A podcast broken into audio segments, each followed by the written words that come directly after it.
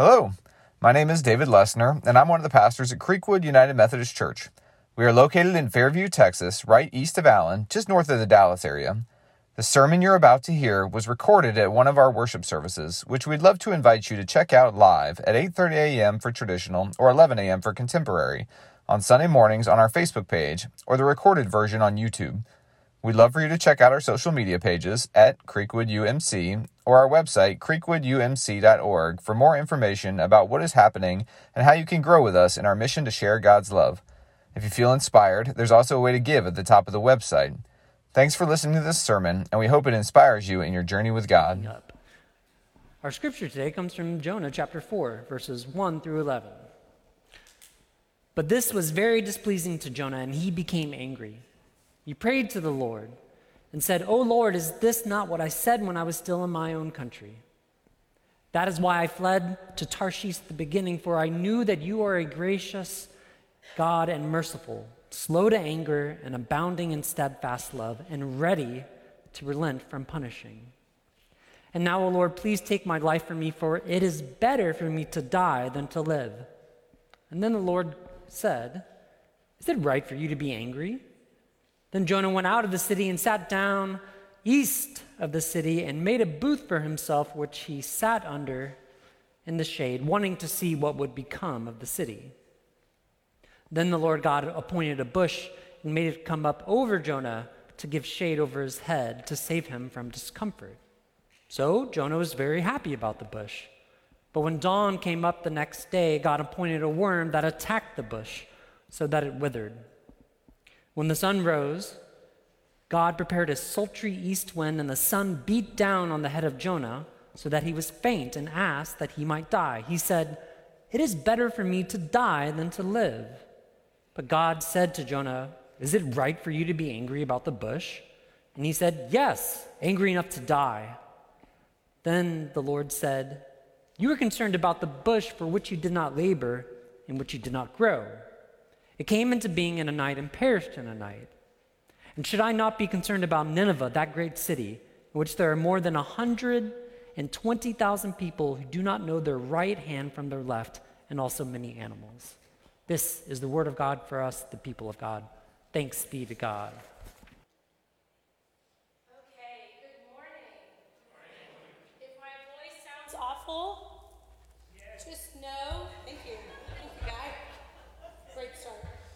Just know that my voice, the amount of awful that it sounds, is the amount of fun that was had this week at the elementary mission camp. So I know I have a couple of kids in here who went to mission camp. Raise your hand. Kids, was it so fun? It was so much fun. We have a display outside the sanctuary that will show you just how much fun that we had. If you want to check that out after the service, um, just remember, as you're sitting here and you don't like my voice, it is it is as awful as much fun as we had. So, yes, Patrick.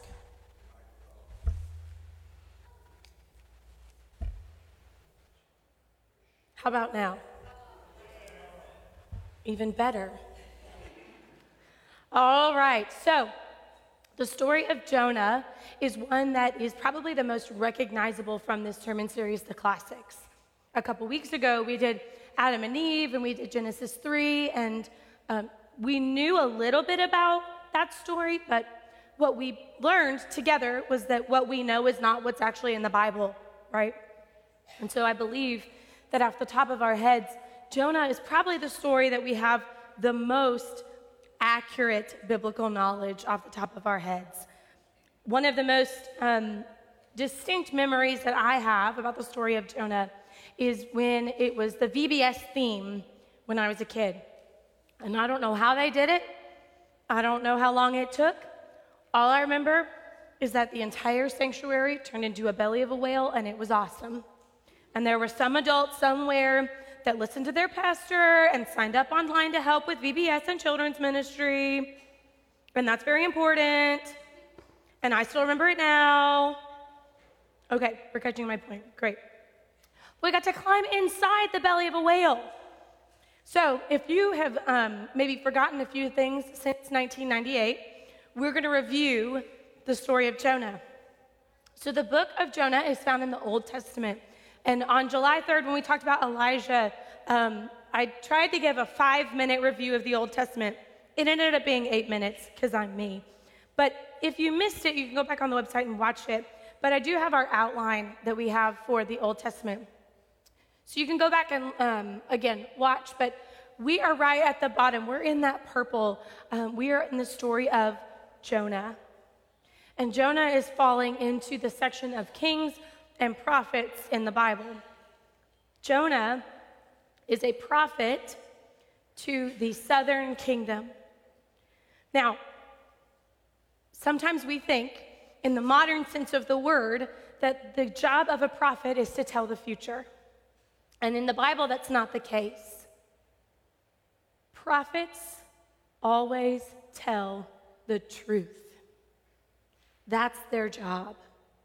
It's not necessarily to, to predict the future, right? Um, it is to tell the truth. Usually, what happens um, with a prophet is what they end up delivering as a message is more like a warning. What prophets tell you is that you are moving in this direction, you are moving away from God. And if you don't stop and turn around, things are going to be bad.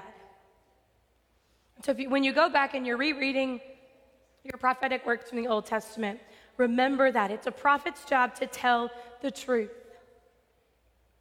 And one thing that I hope you get out of this sermon series, uh, or anytime I talk about the Old Testament, is that with prophets, just like the rest of the Old Testament, there is always a chance for repentance. Even in the Old Testament, judgment is never the end of the story. So Jonah is like any regular old prophet. There's plenty of them in scripture. He receives a word from God. And God tells Jonah to go to this town called Nineveh. Can you say Nineveh? Nineveh. There's lots of towns, so we're going to try to not get lost here. Um, so he's supposed to deliver a message to the town of Nineveh to repent. And Jonah receives the word, and he's in a town called Joppa, um, which you now know is Tel Aviv. And so if you're going with David to Israel in January, you get to go to uh, Joppa or now Tel Aviv. If you've ever eaten an orange, it's probably from there. There are great oranges in Joppa. So Jonah receives the word in Joppa to go to Nineveh. But this guy decides to go to Tarshish. Now you're looking at my little handy dandy map here. So let's just have a moment and talk about how ridiculous this is. Jonah's in Joppa and is told to take a nice little 550 mile desert hike to Nineveh. But what does my guy do? He gets in a boat and goes via sea 2,500 miles to Tarshish. Have you ever misfollowed directions that impressively? Kids? Yeah, we ever not listened to our parents in a way that that's impressive. The dude was not even supposed to get in a boat. Was supposed to be hiking through the desert and said, "No way, Jose. I'm out of here." So Jonah decides to go literally as far as possible. Dude didn't even stop in northern Africa, he didn't stop in Italy. He goes as far as he can. And you all know what happens next. Jonah's on the ship. There's a giant storm that comes. Everybody's trying to figure out why is this giant storm coming and Jonah says, "It's me cuz I ran away from God. Throw me overboard. We'll be good." So they throw him over and Jonah is swallowed up by a giant fish. Now, the Hebrew word there is not whale, it is giant fish, which I think sounds a lot scarier. Whales seem nice, fish are mean. Y'all ever seen fish? They're so mean, especially the bigger ones. So Jonah spends three days in the belly of a whale. And if you've never read Jonah 2 and you've never read um, Jonah's prayer in the belly of a whale, I invite you to go read that this afternoon because I think it is one of the best um, pieces of poetry in scripture that we have. And so Jonah asks for God's forgiveness, and at the end of three days, what happens? The fish spits him out, right? Which just does that remind you of anyone else you know that went away for three days and then came back? Jesus, right, right? We're thinking, we're connecting. So that's usually where the story ends. Jonah ran from God, swallowed up by a giant scary fish, prayed for forgiveness, spit out, no big deal. That is only half of the story. That is two of the four chapters in the book of Jonah. So in chapter three, God starts over, clean slate. Jonah receives instructions to go to Nineveh, and it says in chapter three, Go to the great city and proclaim to it the message I tell you. And so this time, after spending three days in the belly of a fish, as we all do, Jonah learned his lesson and decided to follow God's instructions. So he gets up and he goes to Nineveh and he says to the people, 40 days more, and Nineveh shall be overthrown. Now, this is something really interesting in chapter 3 because God gets a really bad rap here. Um, but if you look closely, God tells Jonah, Go to Nineveh, the great city, and proclaim it the message I will tell you. And then Jonah went and said, 40 days more, and Nineveh shall be overthrown. Now, here's the deal that may have totally been what God told Jonah to say. We don't really know. But up to this point, Jonah's not great at following instructions. So I've always wondered, like, did Jonah, like, make the message more dramatic than it was supposed to be? You ever played that old game of telephone? Or when you're tattling to your parents about what your younger siblings have done, you make it sound so much worse than it actually is, right? Oldest children, informers, that's what we are. Yeah, you guys get me. I do it too. I still do it. Are you kidding me? So Jonah tells these people what's going to happen. He tells the truth. And what's interesting is that immediately it says, the people of Nineveh believed God. They proclaimed a fast, and everyone, great and small, put on sackcloth. And what this means is that they, they're putting on mourning clothes, so it's, it's a way of repenting. It would be like everyone, great and small, said, I'm sorry. But this is that outward display. When you wear sackcloth, you are outwardly mourning. You are outwardly showing that there is something going on with you. It's like when you come in here with a sunken look on your face and someone says, What's wrong? That's what sackcloth was. And it says that everyone, great and small, did this. An entire community participated in repentance. And the news even reaches the king of Nineveh. And this guy immediately repents and sends out a royal decree that the people of Nineveh are going to repent. They're going to stop their evil doing together. They're going to fast as a community. Now, here's a question I have. If someone came to Fairview, Lucas, Allen, Texas, and said, it's going to be destroyed in 40 days, how many of you would put on sackcloth? Or would we point and say, it's their fault? Well, it's because of those people. It's because of the people that attend this school or the people that live on this side of town. But Nineveh doesn't do that. A city that is at the beginning of the book of Jonah, completely wrong and caught up in evil. Not a single finger is pointed. And there are probably people in Nineveh who hadn't done a whole lot of wrong.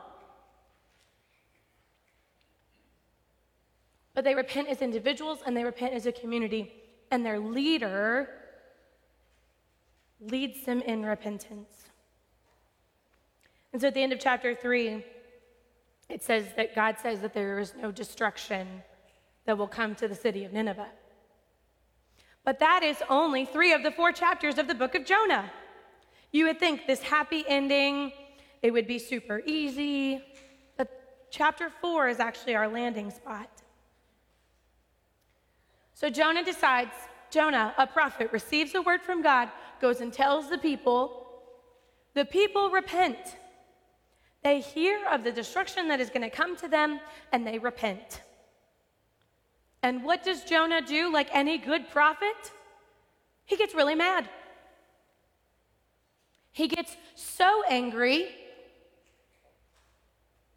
that he even brings up his former disobedience. Jonah says, God, dude, this is why I went to Tarshish because I knew you were going to be nice to them anyways. You ever blamed God for your own disobedience because God was graceful to someone else? God, Jonah said, I knew you weren't going to actually destroy them. That's why I went the opposite way that you told me. Do you remember Adam and Eve, right? God comes to Adam and says, What happened? And Adam says, Whoop, the woman you gave me.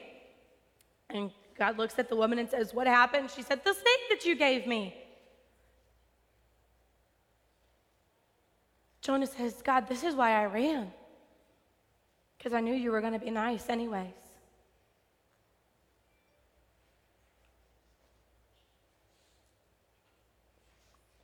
And then Jonah says to God that it is better for him to be dead than to live and see the grace for others. And then this is one of my favorite things. I have a lot of things that, that God does in the Bible that I think are funny, but this is one of my favorite. God says to Jonah, Is it right for you to be angry? And Jonah, the guy who was in the belly of a fish, which I have to imagine wasn't the four seasons, runs from God again, sits on the edge of the city, and begins to pout. Sits in the middle of the desert and pouts. So, one of my uh, things I've been doing for my personal growth lately is I've been working with a coach. And coaching is a little bit different than mentoring and a little different than therapy because um, your coach works with you to solve problems together. Whereas a mentor or a therapist kind of tells you how they would solve the problem, but you work with a coach together. And so, one of the things that I've been working on with my coach is understanding what is called regression. When we are in stressful situations, we tend to regress to an age where we experience stressful situations. And if you've ever had a conversation with an upset person and thought, wow, Talking to a toddler is easier than this. That's because they're regressing.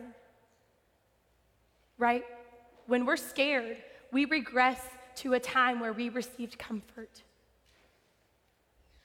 When we are angry, we regress to a time where it was okay to really misuse our anger. And so I think it's safe to say that in this instance, Jonah is regressing somewhere towards his toddler age self.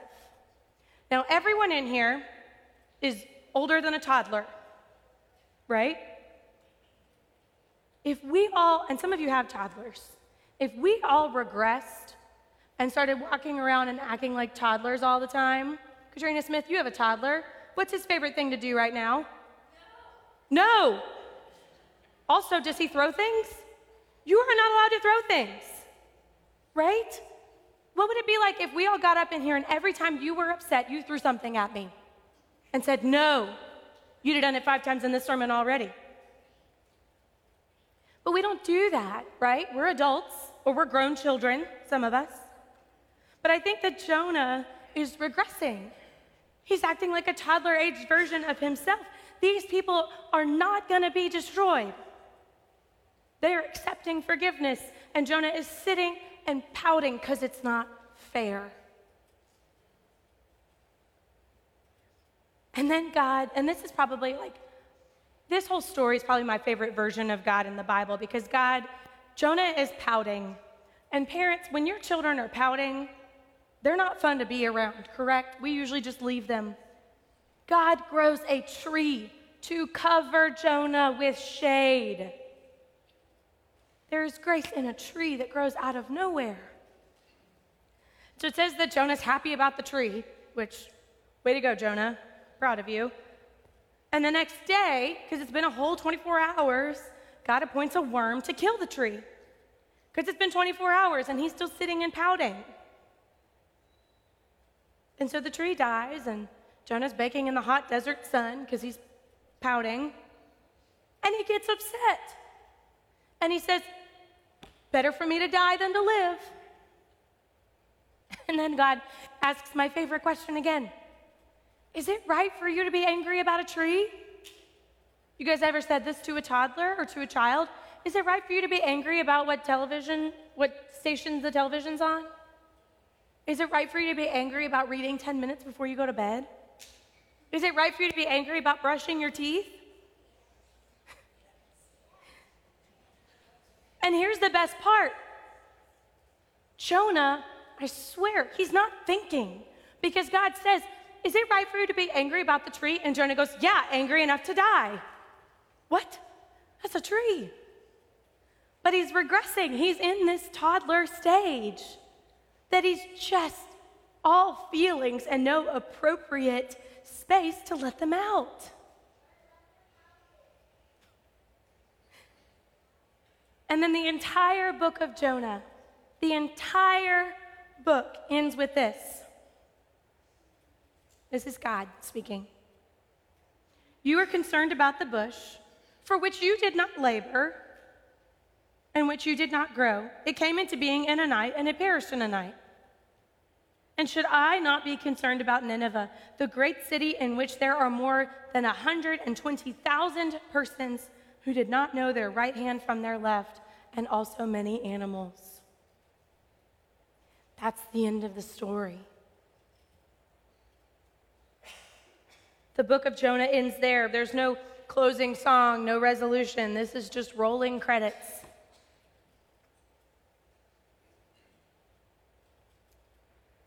I think it is so easy for me to look at Jonah sitting on top of a hill under the shade of a tree that magically appeared in the middle of the desert. And listen, I'm from West Texas. I know desert. Some of y'all don't know desert. Sitting in the shade of a magical tree that appeared out of nowhere, still judging people. This guy was in the belly of a whale for his disobedience not a couple weeks probably before this. And he's sitting under a tree in the shade, comfortable, judging people. But honestly, folks, judging people is one of the things that we are best at today. We judge people. We are judging, we are so good at judging people that sometimes we don't realize we're judging people. We judge people by what they wear, what car they drive, if or whom they are married to, how many children they have, how those children behave, what those children wear, how loud those children are in church, what school they attend, where they go to church, how big their pool in their backyard is, how extravagant or simple their vacation is, where and how they decide to do their community service, what sport they play, what college they go to, if they went to college. We judge people by what they do or do not take, eat, drink, smoke, say, do, and love. And even worse, which this, this part is just, again, we judge others for being judgmental.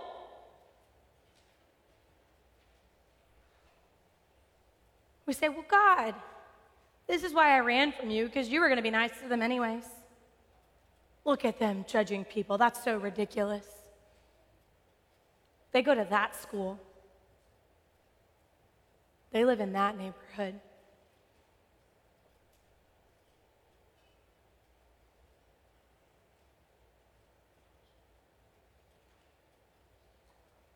Is it right for us to be judgmental?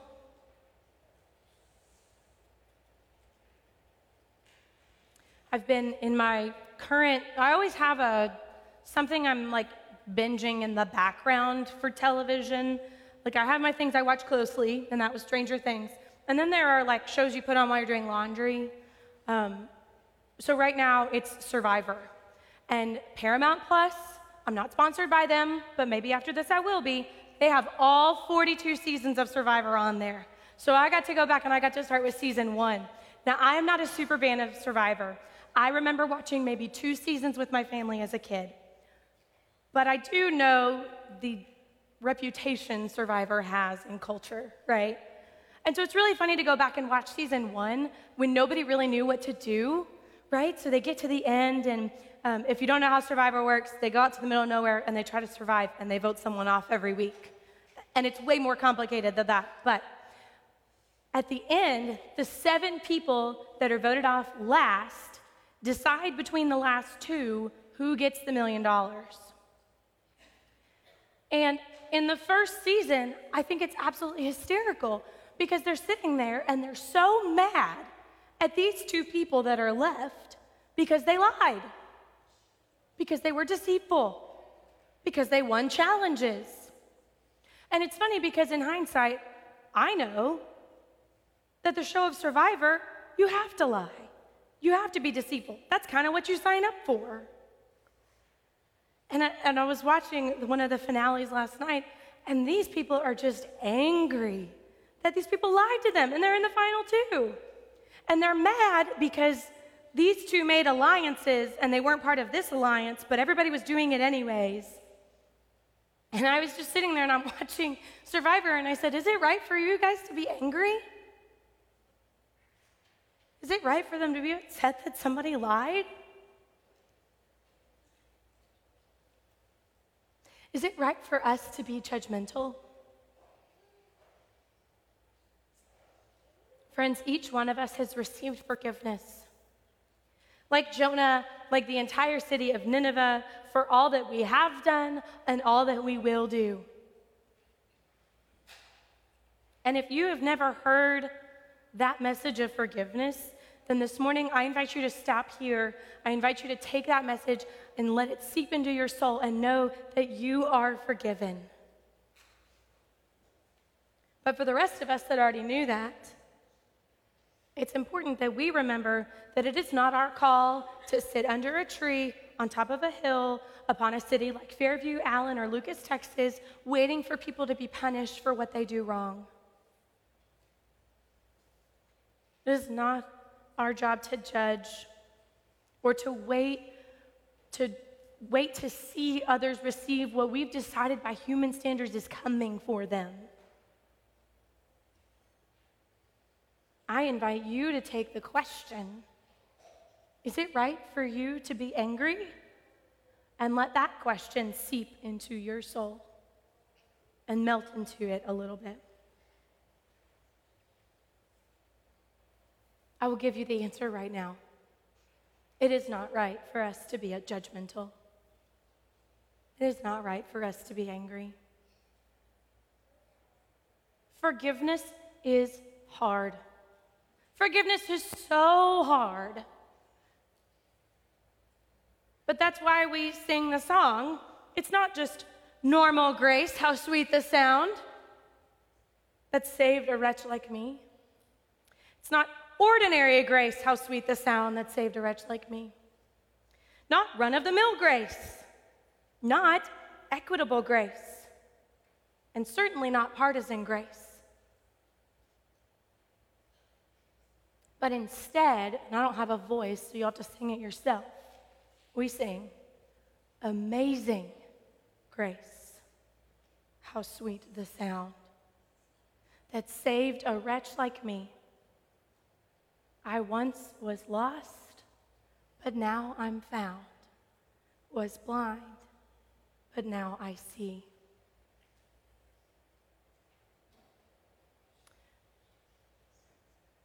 This week, let us be givers and receivers of amazing grace over and over and over again.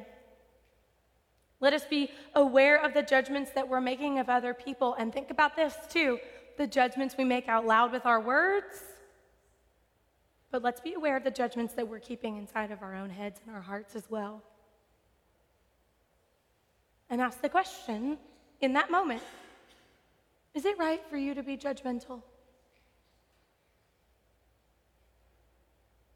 Let us embrace and remember as we sit in the belly of a fish that we have received that amazing grace. Thank God, an entire city of 120,000 people received it as well. Let's pray.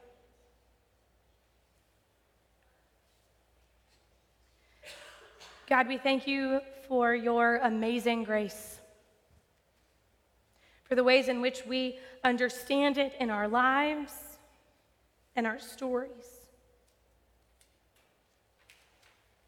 And God, forgiveness is hard.